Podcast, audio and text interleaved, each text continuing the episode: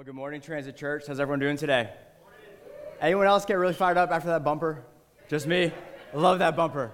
I can just watch that for like, we just play that for like 30, 30 times, get a 30 minute sermon. Uh, it's pretty good stuff. All right, well, hey, if I haven't met you yet, my name is Nick, one of the pastors here. As that video showed, uh, we're continuing a sermon series. We're going through half of the book of Acts for uh, roughly the rest of the year. So if you have your Bibles, turn them on or turn to Acts 2, Acts chapter 2, verses 42 through 47 is where we're going to be spending our time together. The way we're going to start our time is we're going to read this text out loud together, and then I'm going to pray, and we'll dive in to God's word here. So, Acts 2 42 through 47, help me read this. And they devoted themselves to the apostles' teaching and the fellowship, to the breaking of bread and the prayers. And awe came upon every soul, and many wonders and signs were being done through the apostles. And all who believed were together and had all things in common. And they were selling their possessions and belongings and distributing the proceeds to all, as any had need. And day by day, attending the temple together and breaking bread in their homes, they received their food with glad and generous hearts, praising God and having favor with all the people. And the Lord added to their number day by day those who were being saved. Let's pray. Heavenly Father, we come before you just so grateful, Lord God. You're worthy of all honor and worship and glory, Lord God. So we love you. We bless your name, Jesus. I pray, Jesus, that you would be magnified today, that uh, Holy Spirit, you would come and give us eyes to see Jesus through uh, your word, God. So, Holy Spirit, come, have your way with your word, Lord Jesus. I pray that you would melt uh, coldness, you would melt apathy, you'd soften hardened hearts. You would uh, remove the blurriness of the eyes of our heart where we can't see you correctly and rightly, Lord Jesus. So, would you be lifted high and magnified, and would you have your way? Would you have your way with our hearts and our minds and our souls and your word and your people today, Holy Spirit? I pray, Lord, that um, you would increase and I would decrease. And we pray this in your name, Jesus. Amen. Well, hey, if you've been with us for the last three weeks as we've been going through Acts, you know that we've been uh, looking at one day the last three weeks. Each sermon, we've been looking at the day of Pentecost, okay? So um, that's where our text is today, is we're still kind of on the heels. This is kind of what happened after Pentecost. So what happened at Pentecost was the Spirit of God was poured out on the 120 in the upper room. They were clothed with power from on high. That was God's presence just now dwelling in his temple, in his house. Jesus Christ made that possible, right? He, he atoned for sins, forgave sins. He tore the veil of separation between a holy God and a sinful humanity. And then the Holy Spirit comes and moves in to dwell in the midst of his people. The church, church, the church is the place, as we were singing that song on earth as, in, as it is in heaven, the church is the place where heaven meets earth, where God dwells in the midst of humanity. Like his presence is in us. Okay, so we saw the Spirit of God poured out.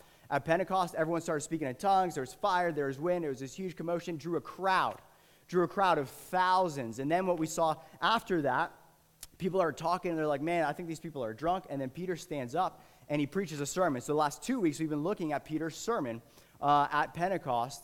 Um, and we broke it up into two sermons. That's how great of a sermon it was. So, what Peter does is uh, he points his Jewish audience to the Old Testament scriptures. And he says, everything you're seeing and hearing was foretold of the, of the prophets in God's word. So he pointed them to Joel 2. And he said, In the last days, the Spirit of the living God will be poured out on all flesh. You're young and you're old, you're male, you're, you're female, you're rich and you're poor. They will, they will have the Spirit of God. They'll prophesy, they'll have dreams, they'll have visions. The Lord will do signs and wonders, so on and so forth. So Peter is saying, What you're witnessing is not drunkenness. This is the last days. Like, welcome to the last days. You have arrived.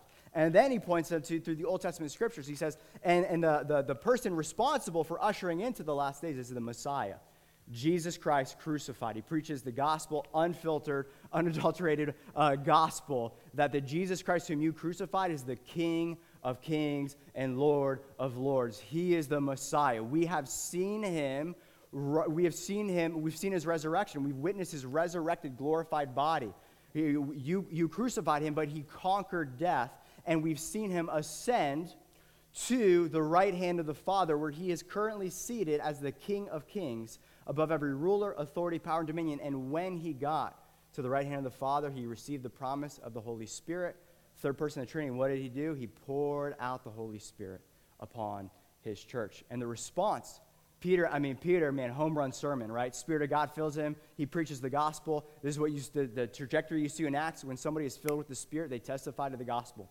They testify to Jesus. And so Peter, home run sermon, right? And then what happens? 3,000 souls get saved that day. In Acts 2, Joe did an awesome, did Joe do an amazing job last week or what? Was that amazing? Yeah, I love that. And uh, the response was they, they, they were cut to the heart. The Holy Spirit brings conviction of sin. Why does the Holy Spirit bring conviction of sin? Because he wants us to point us to the only one who can absolve our guilt, to Jesus, to give us fresh forgiveness. That's why conviction is such a beautiful thing.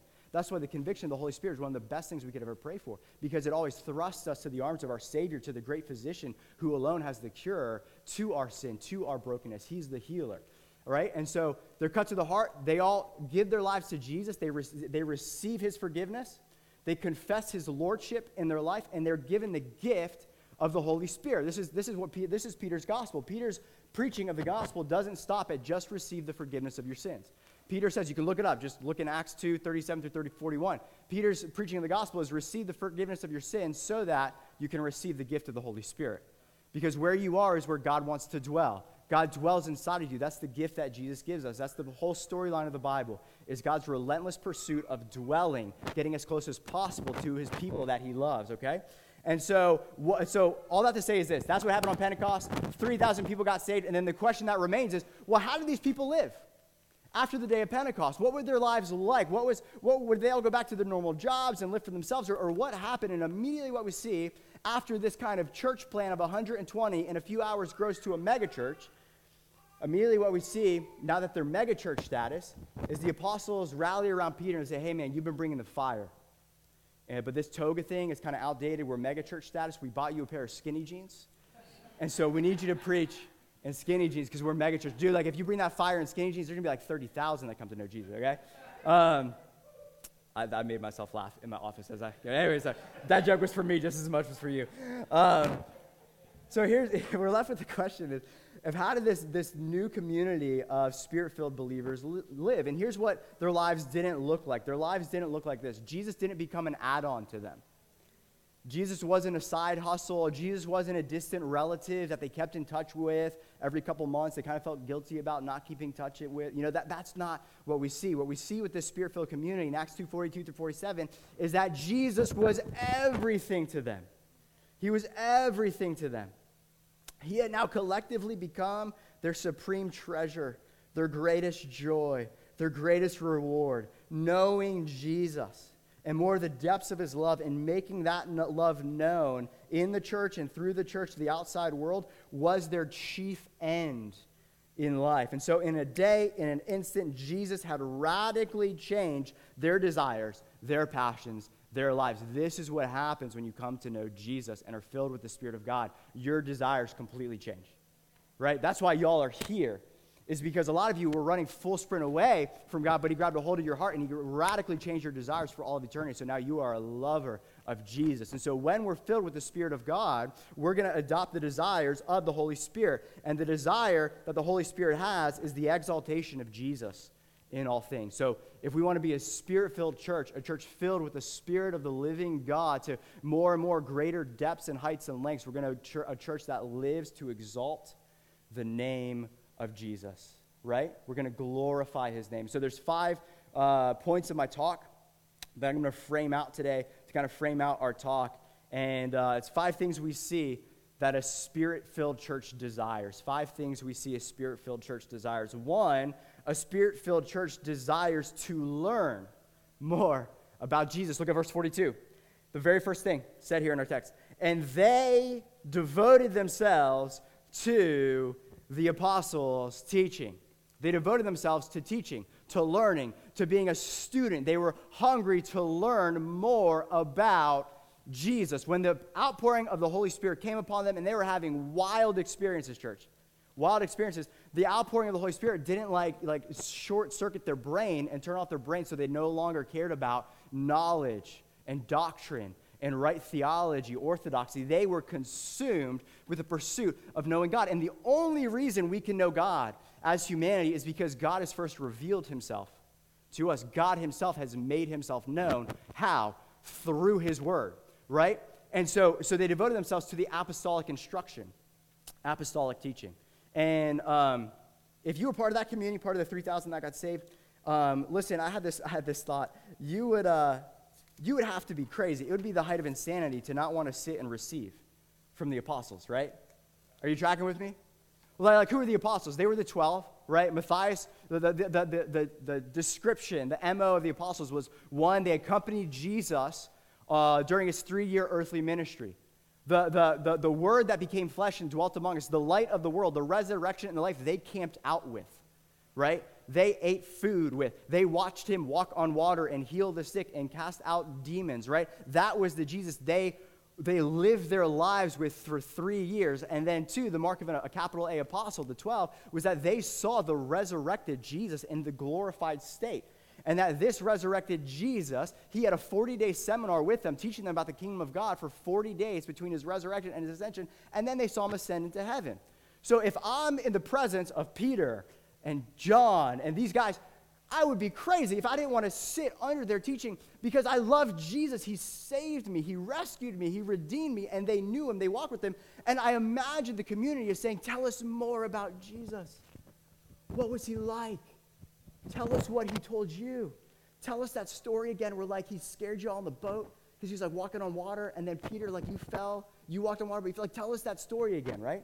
This is what I'm getting at. This is what I'm getting at. When you know somebody who knows somebody, you tracking with me?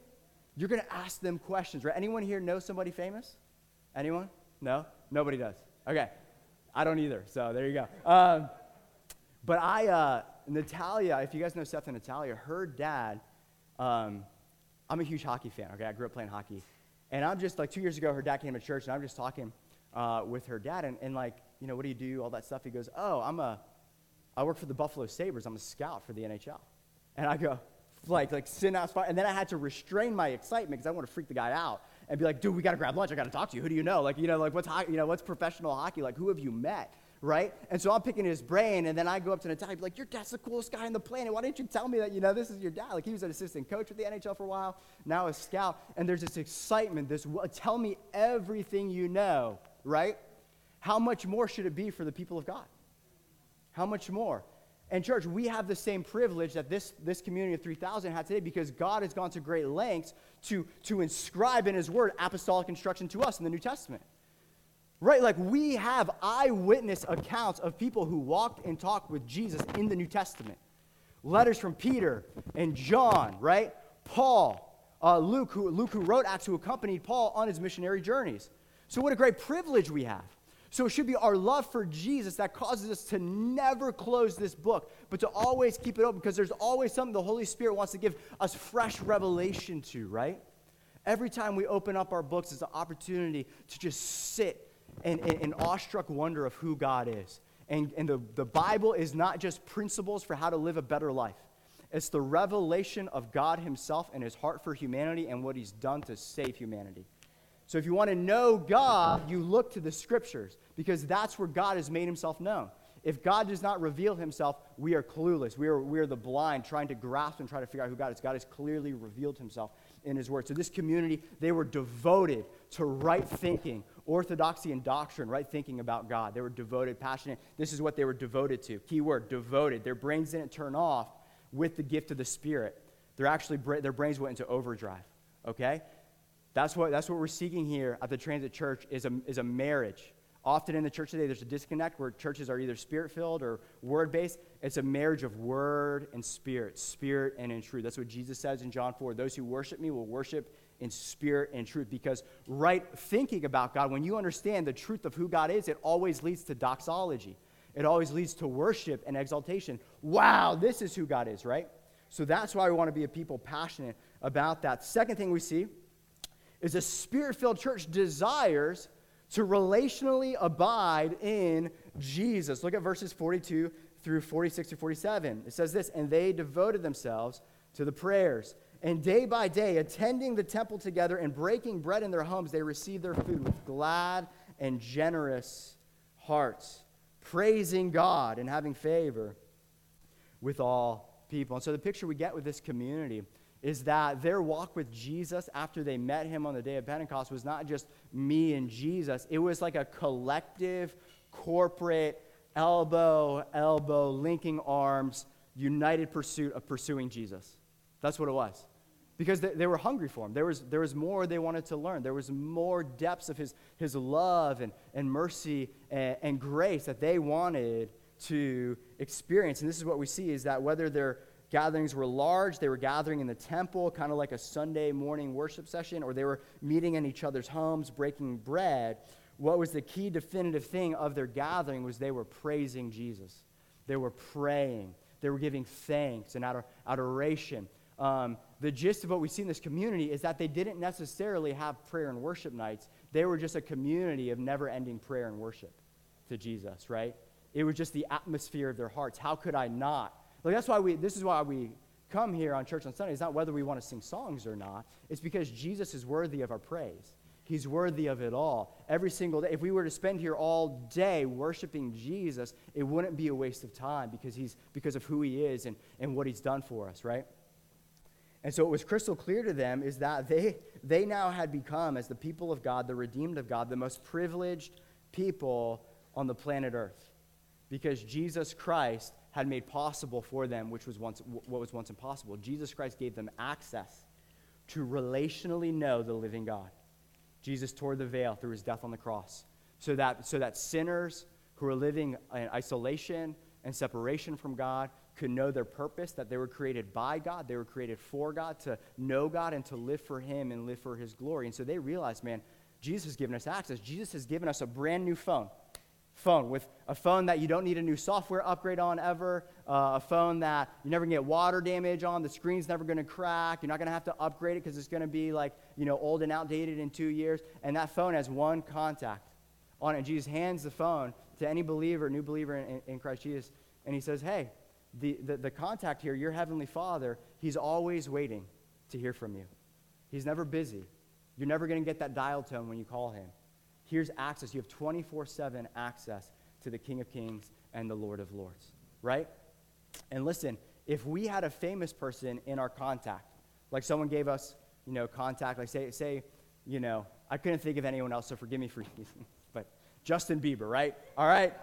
Say, say Jay Biebs was, you know, was your buddy, right?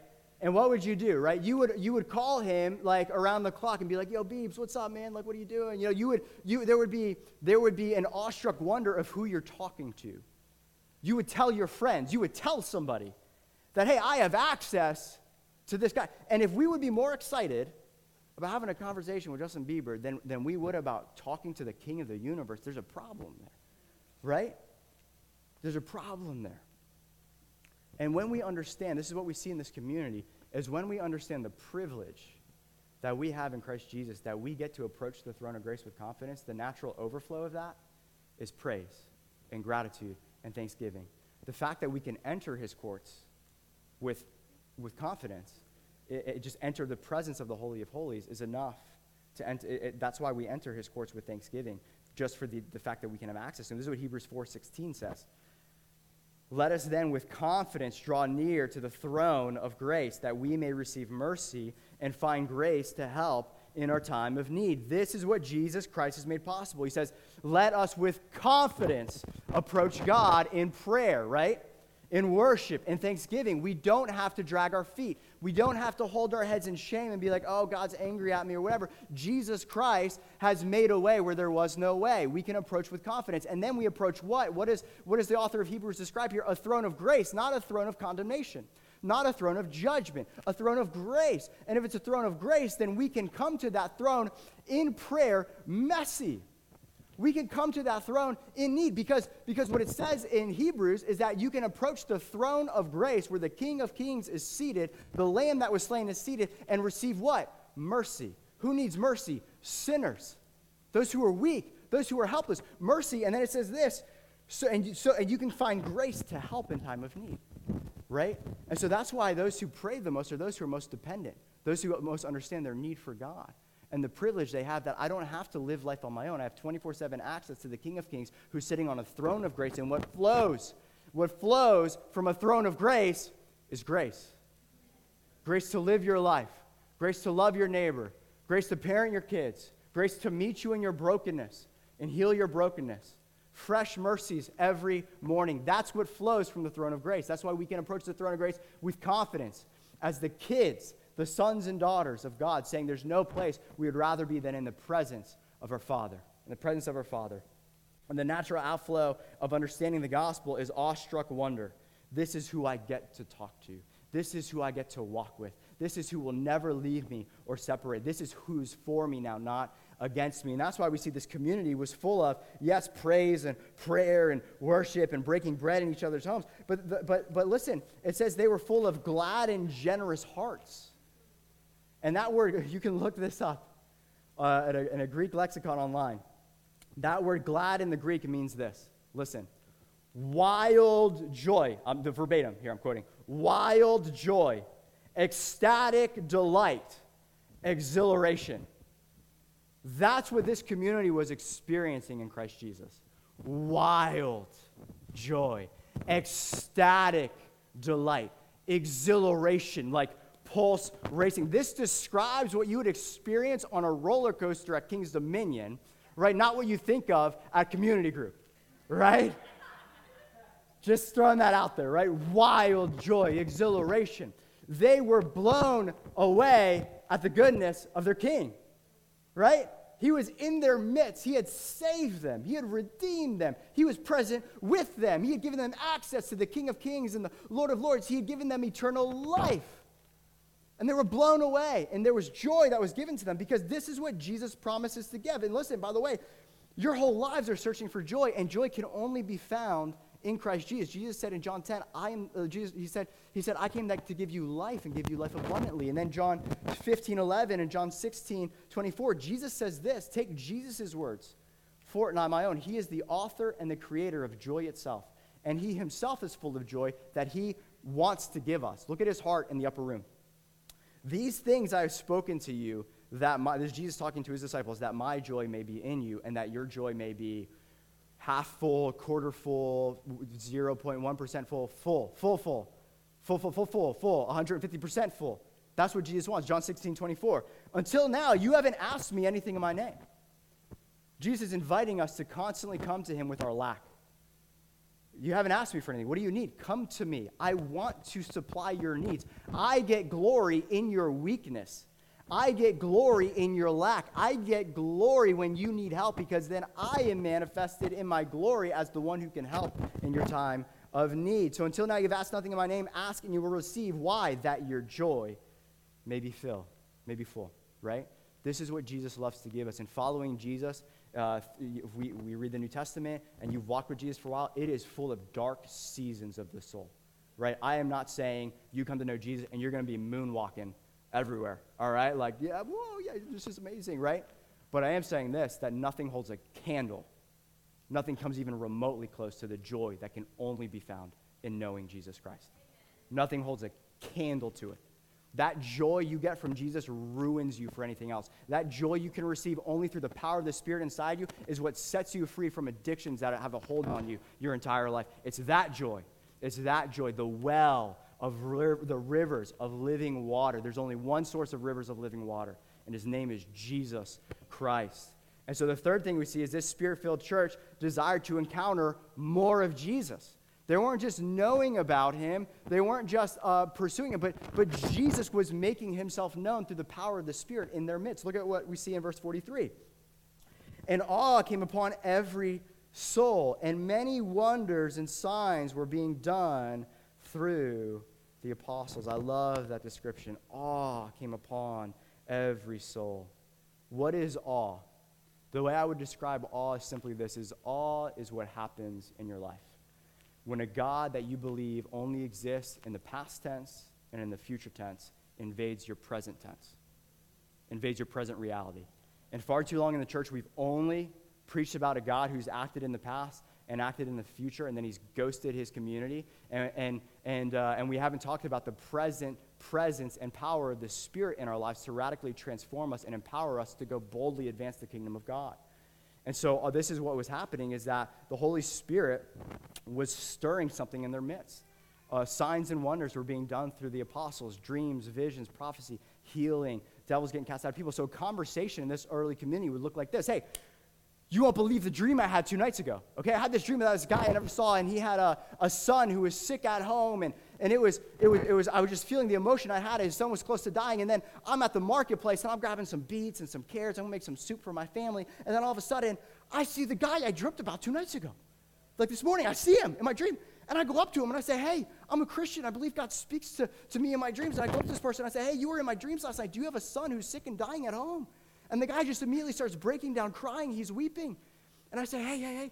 And, and, he, and he verifies that. And I go, Can I go pray with him? And then you won't believe it. I went to his room and I, and I prayed for, I prayed. It was nothing I did. I just prayed for the guy to get healed. And the kid, the kid got healed. He got saved. And the whole family came to know Jesus. They're coming to community group tonight. And then they would share that, they would share a story like that, and then the person receiving would be like, Well, let me tell you a story I had, right? And it would just keep going and stirring. And listen, this is happening at the Transit Church. I am having, I, could, I could spend a lot of time sharing some cool stories, but I'll spare you. But I, we're seeing this more and more, either this past week, past two weeks, people having dreams, connecting with people. Me and Joe working, we meet up on Monday. What we do for like an hour before we, we spend time in prayer, covering your prayer, is just sharing everything the Lord is doing in our lives because He's alive. He's speaking. He's moving. He's stirring. He's setting the captive free. This is what He does. Our God is alive, Transit Church. Amen? He's in our midst. Amen? He's not a God just, and don't hear me, like, I love the finished work of Jesus Christ on the cross, the, his, the historicity, the historical fact of his resurrection and his ascension. I love the historical fact of what he's going to do in the future and, and, and, the great hope that that brings us his first coming and his second coming, right? And I love, and I love the assurance that we can go fulfill the Great Commission. Why? Because Jesus says, Because I am with you. And when he says with you, he means with you, with you. Right? He means with you. That's what he means. Amen? Next thing we see is a spirit filled church desires. I'm going to uh, I'm going to skip that part, although I thought it was pretty good. I'll save it for the end. All right. Uh, a spirit filled church desires to love. This is the fourth thing we see and serve and build up the body of Jesus. Look at, look at how this community loved one another. And they devoted themselves to the fellowship, and all who believed were together and had all things in common. And they were selling their possessions and belongings, distributing. Sorry, one second here. Let me try to finagle this. All right, let me see if that works. Um, I'll keep this just in case, but I think, I, just in case, yeah, yeah. I, I, need my hands when I preach, you know, I'm sorry. Um, uh, and all who believe were together had all things in common. They were selling their possessions and belongings, distributing the proceeds uh, to all as any had need. And day by day, attending the temple together and breaking bread in their homes, they received their food with glad and generous hearts. So the picture we get of this community is that they weren't selfish, they were selfless. They weren't devoted to their own time and their own needs, they were devoted to the needs of each other, right? we see this community, they weren't divided. They had all things in common. They weren't divided over everything they had. They were united in Christ Jesus. They, they, they, they weren't, they, weren't, um, they weren't stingy. They were generous towards each other. They were hospitable with their time. It's almost as if when the Holy Spirit fills them, He conforms them into the image of Christ so that they were the hands and feet of Jesus to each other.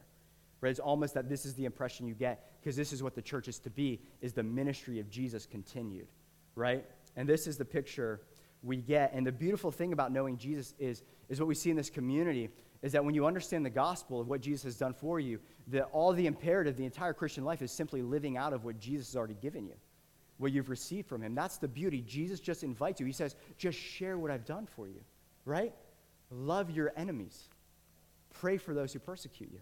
That's what Jesus commands us to do. On the cross of Jesus Christ, he was praying a prayer of forgiveness over his enemies, the very people that were crucifying him, saying, Father, forgive them. They do not know what they're doing. And Jesus says, You are my enemy. You were in rebellion to me. You had your back turned to the living God.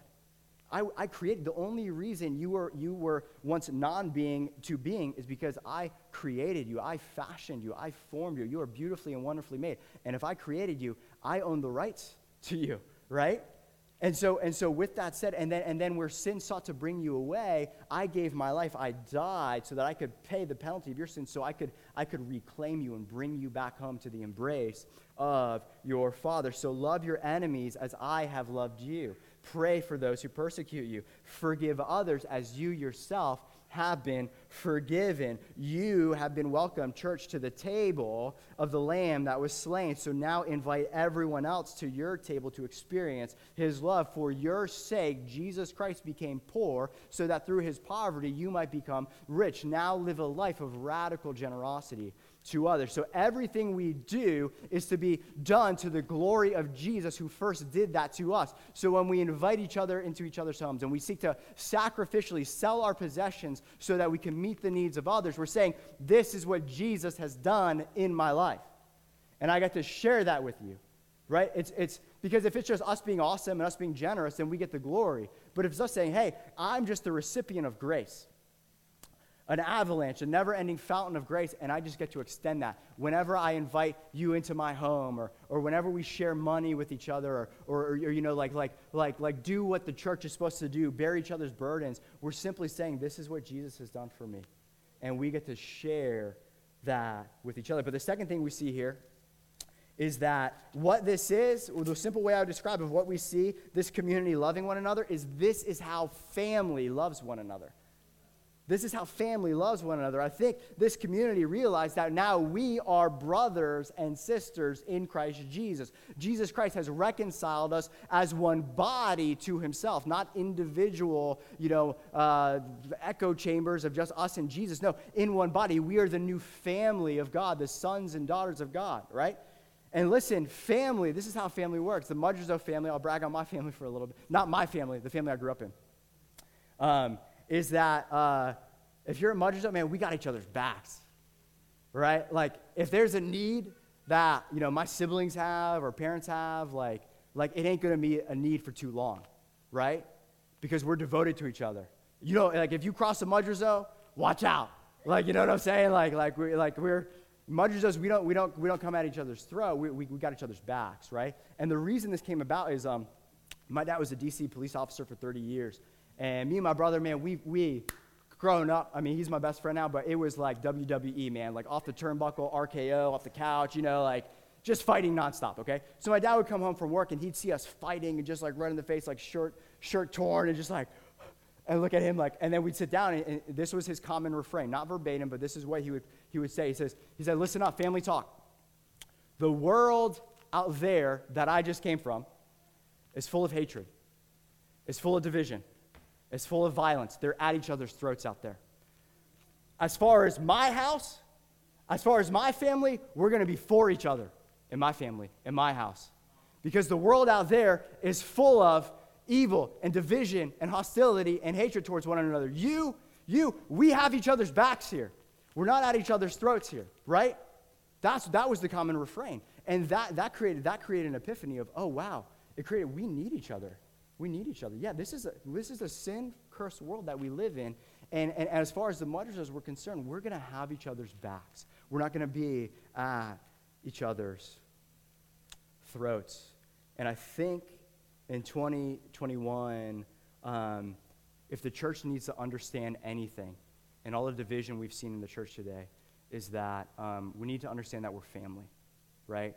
And that we can't cancel fam- family. Like, you, like I think sometimes we think like unity is kind of optional. And, and, we don't read John 17 and we, and we hear the, the gut wrenching, tear filled prayer of Jesus that they would all be one, that his church would be unified, right? And so, Transit Church, if you were to look to your right, look to your left, if you're on the live stream, go Facebook stalk some people from the transit, look at them. Um, that's your family. That's your family, okay? We, let it be said at the Transit Church that we have each other's backs, that we're for each other, we're not against each other, that we'll tarry, that we'll fight for unity. Unity is something that has to be fought for, right? Like, let, let, let it be our common love of Jesus and making him known and glorifying him and how we're unified here. Let it be said at the Transit Church that we're not at each other's throats because we're too busy at each other's feet, washing each other's feet in sacrificial love as Jesus has washed our feet okay? That's the hope of the world. We do not adopt the world's ethic. When the world is on Facebook ripping each other to shreds and canceling each other and screaming at each other, the church rallies and we grow closer together, saying, We're not giving up on you. I'm for you. You have a need. I'm going to meet that need because it brings glory to Jesus, right? We are family. This is what family does. And that leads to my last point. Five is that a spirit filled church desires that others would share in their experience of the redeeming love of Jesus. There was an invitation, there was a gravitational pull for the lost to be found. found. Verse 47. And the Lord added to their number day by day those who were being saved. The Lord added to their number day by day those who were being saved. Being saved. Verse 47 of our text is the least, I would say, is one of the least surprising verses in all of Scripture. And here's why. For those on the outside of this community of 3,000 plus new believers who are living like this and experiencing the living God like this, and they're invited into this, they would look in for about, you know, maybe 30, 30 seconds and say, Where do I sign up? I want in. There's something here I don't have, right? There's a fragrance here. There's an aroma of Jesus here. The world I'm living in is, is hostile and full of hatred and division. This world is unified and full of sacrificial love and hospitality. There's something different here. I live uh, in Franconia, and when you go on Franconia Road, that bridge kind of over the mall, you look, if you're going westbound, eastbound, sorry, and you look to your south, for your military folk, you got your compass points, and you see Springfield Mall, there's a Peruvian chicken place right there. And if you go there right around 10, 10.30 as they're freshly, you know, roasting those, those rotisserie chickens, man, you catch a fragrance on that bridge to the point that you want to swan dive off that bridge into whatever, into whatever they got in that building. Because at the point, it's that fragrance that says, there's something in that building I don't have right now, but it smells good. I want that. There's something different there that I don't have that I'm not experiencing. And, and that's what draws you in people on the outside were getting invited into this and they're getting drawn in. And we're seeing this at the transit. I found out this week, I don't know if you guys know this, but the transit church has a biker gang. Did you realize this? A biker gang. It's a mountain biking gang. All right, it's not, it's not a biker. So, but I always joke that they, you know, I want to see them come in with their vests and their patches and, you know, all that stuff. Um, but like, you know, uh, I don't know if they've been doing it with COVID, but uh, a story came, uh, was brought to my attention this past week of uh, a non-Christian being invited to this, this group of like five, six dudes who, you know, spend their mornings mountain biking. And what I've heard about this, this, this biker gang is that, you know, um, as they're mountain biking, they're encouraging and strengthening each other in the Lord. They're sharing what the Lord's doing. They're praying with one another. They're opening the scriptures. I don't know how you do that as you're mountain biking, but, uh, but they do that, right? It's beautiful. And so a non-Christian got invited. One of their non-Christian friends got invited in. And, the, and then after hanging out with them for a morning and going back, the person that invited him said that, the, the, the non-Christian friend said this. He goes, those were the nicest dudes I've ever met in my life. There was like a kind of like a like a head scratching like I just went mountain biking with these dudes. It should have not been this experience, right? What's happening there?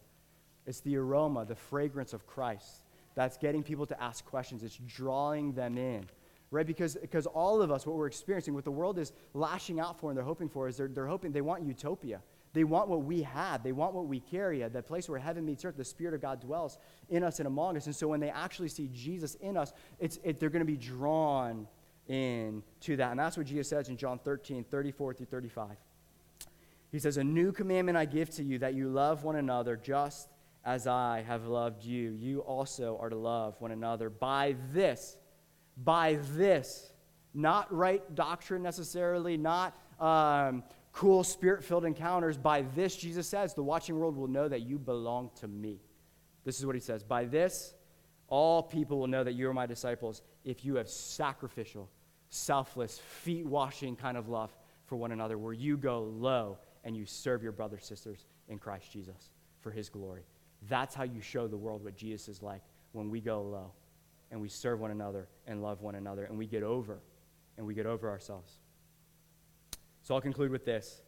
A simple summary of the spirit filled community, the picture we get is that Jesus Christ was absolutely everything to them. They were obsessed, they were devoted, they were delighted.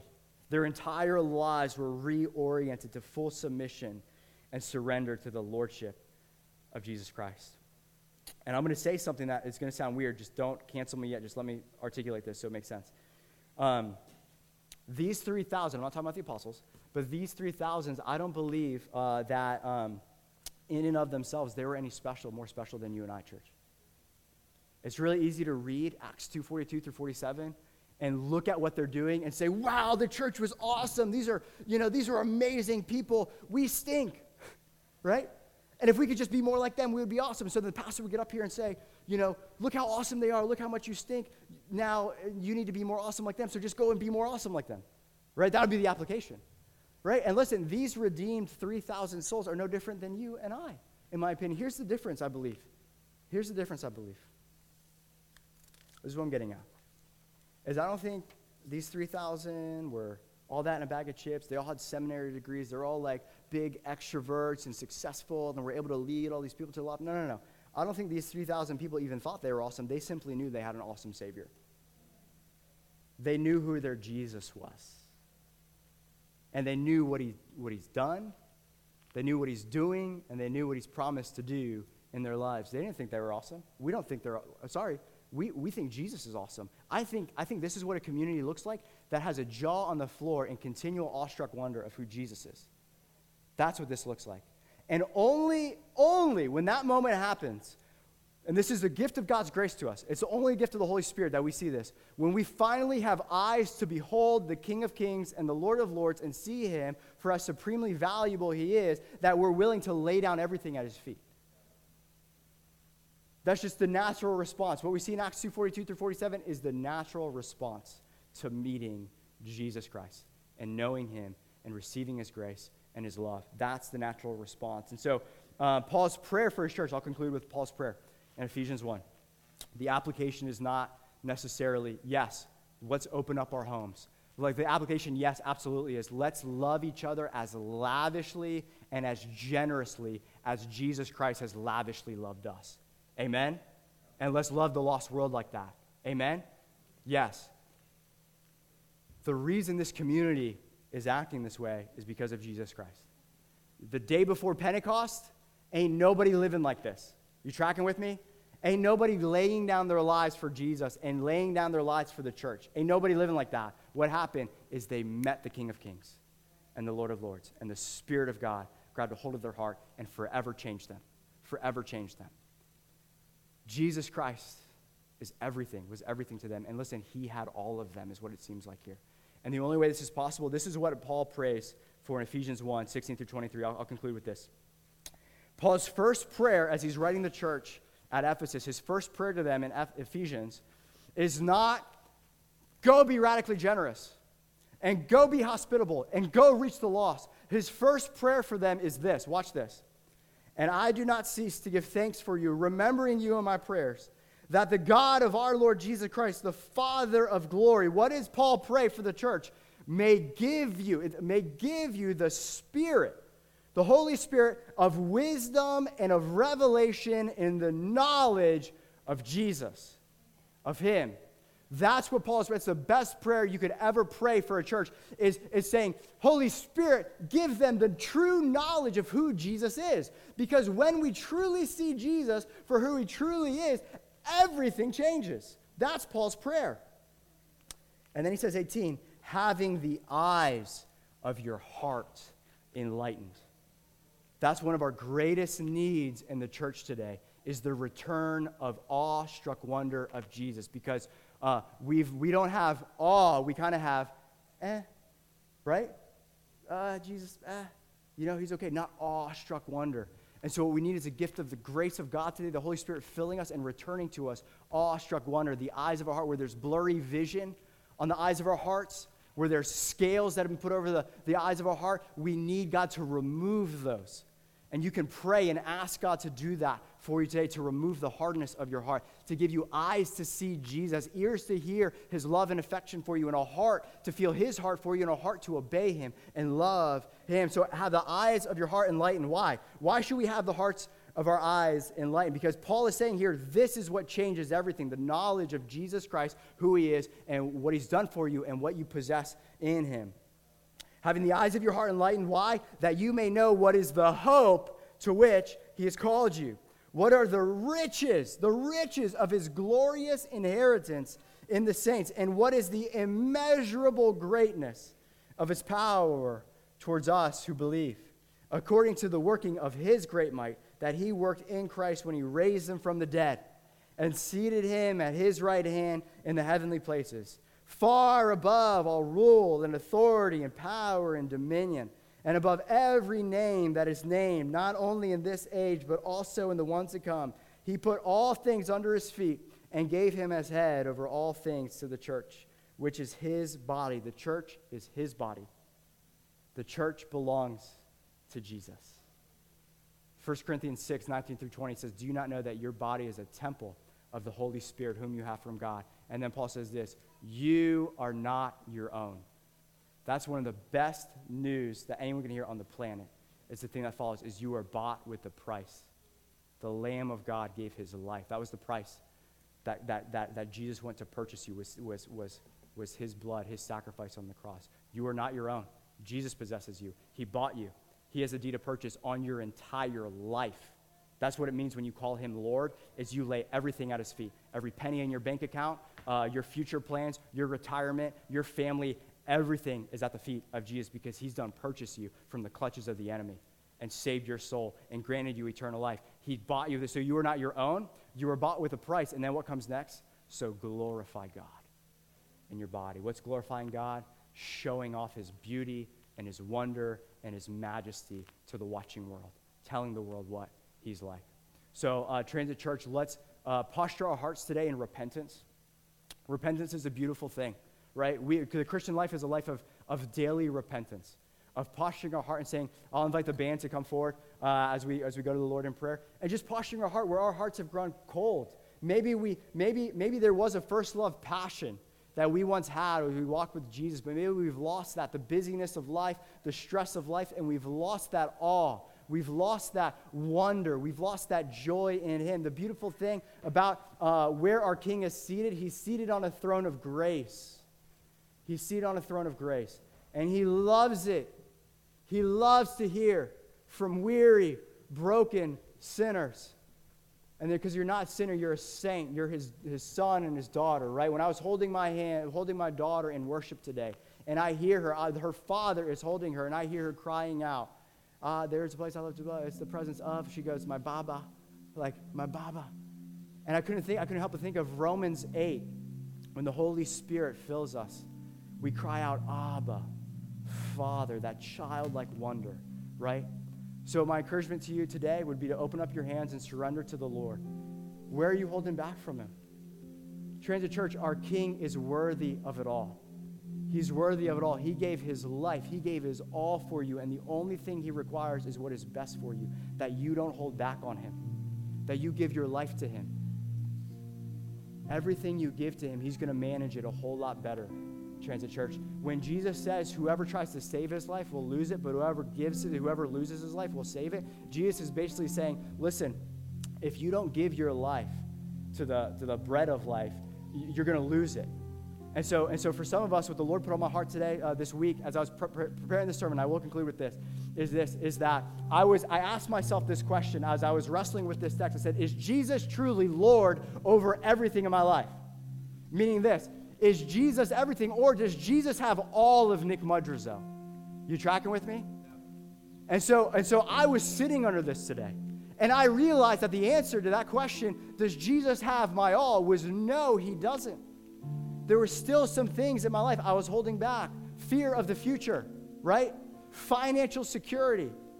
And I had to, and it was beautiful. It was a beautiful moment. And I encourage you to join me in that of opening up your hands and surrender to the King of Kings who gave his all to you and give it all to him. He, tr- you can trust him. You can trust him. You can trust him. He's worthy. He's worthy of it all. And on the cross of G- uh, on the cross where he was slain for you is where that was essentially the, the covenant that he made with you where he says, I, I, I am giving my all to you. I will never leave you, leave you. I will never forsake you. And all he asks in return is that same affection that same adoration, that same devotion. We just get to first respond to the way He is first loved. So let's take a moment to quiet our souls and to go before the Lord today and cry out to Him, to our God of all grace, for the grace and mercy that we need today.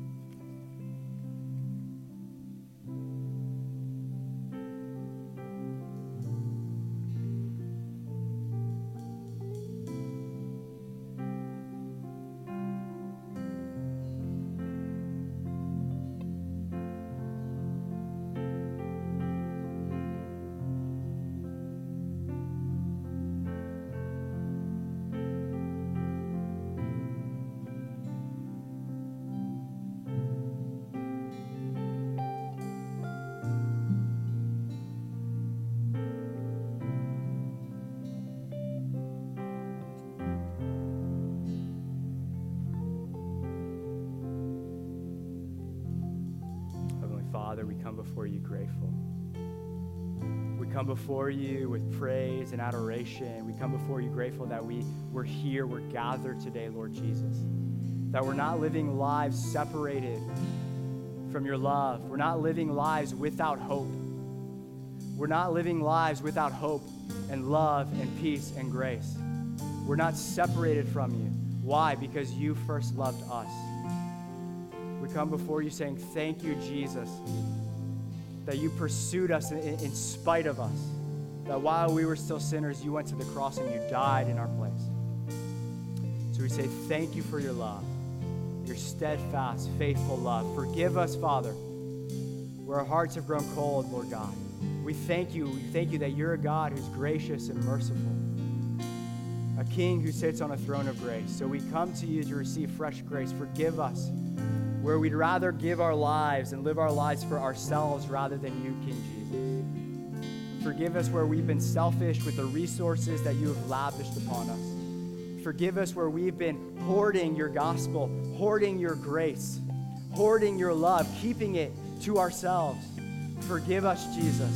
Forgive us when we've let politics divide us, where we've let conspiracy theories and mass divide us, God, where we've let marginal things divide us, Lord God. Forgive us for all the fickle ways, Lord Jesus. All the fickle ways, Lord, we've been at each other's throats rather than at our feet, serving and loving one another, God. So we ask, we ask uh, Holy Spirit that you'd come and have your way with Transit Church, Lord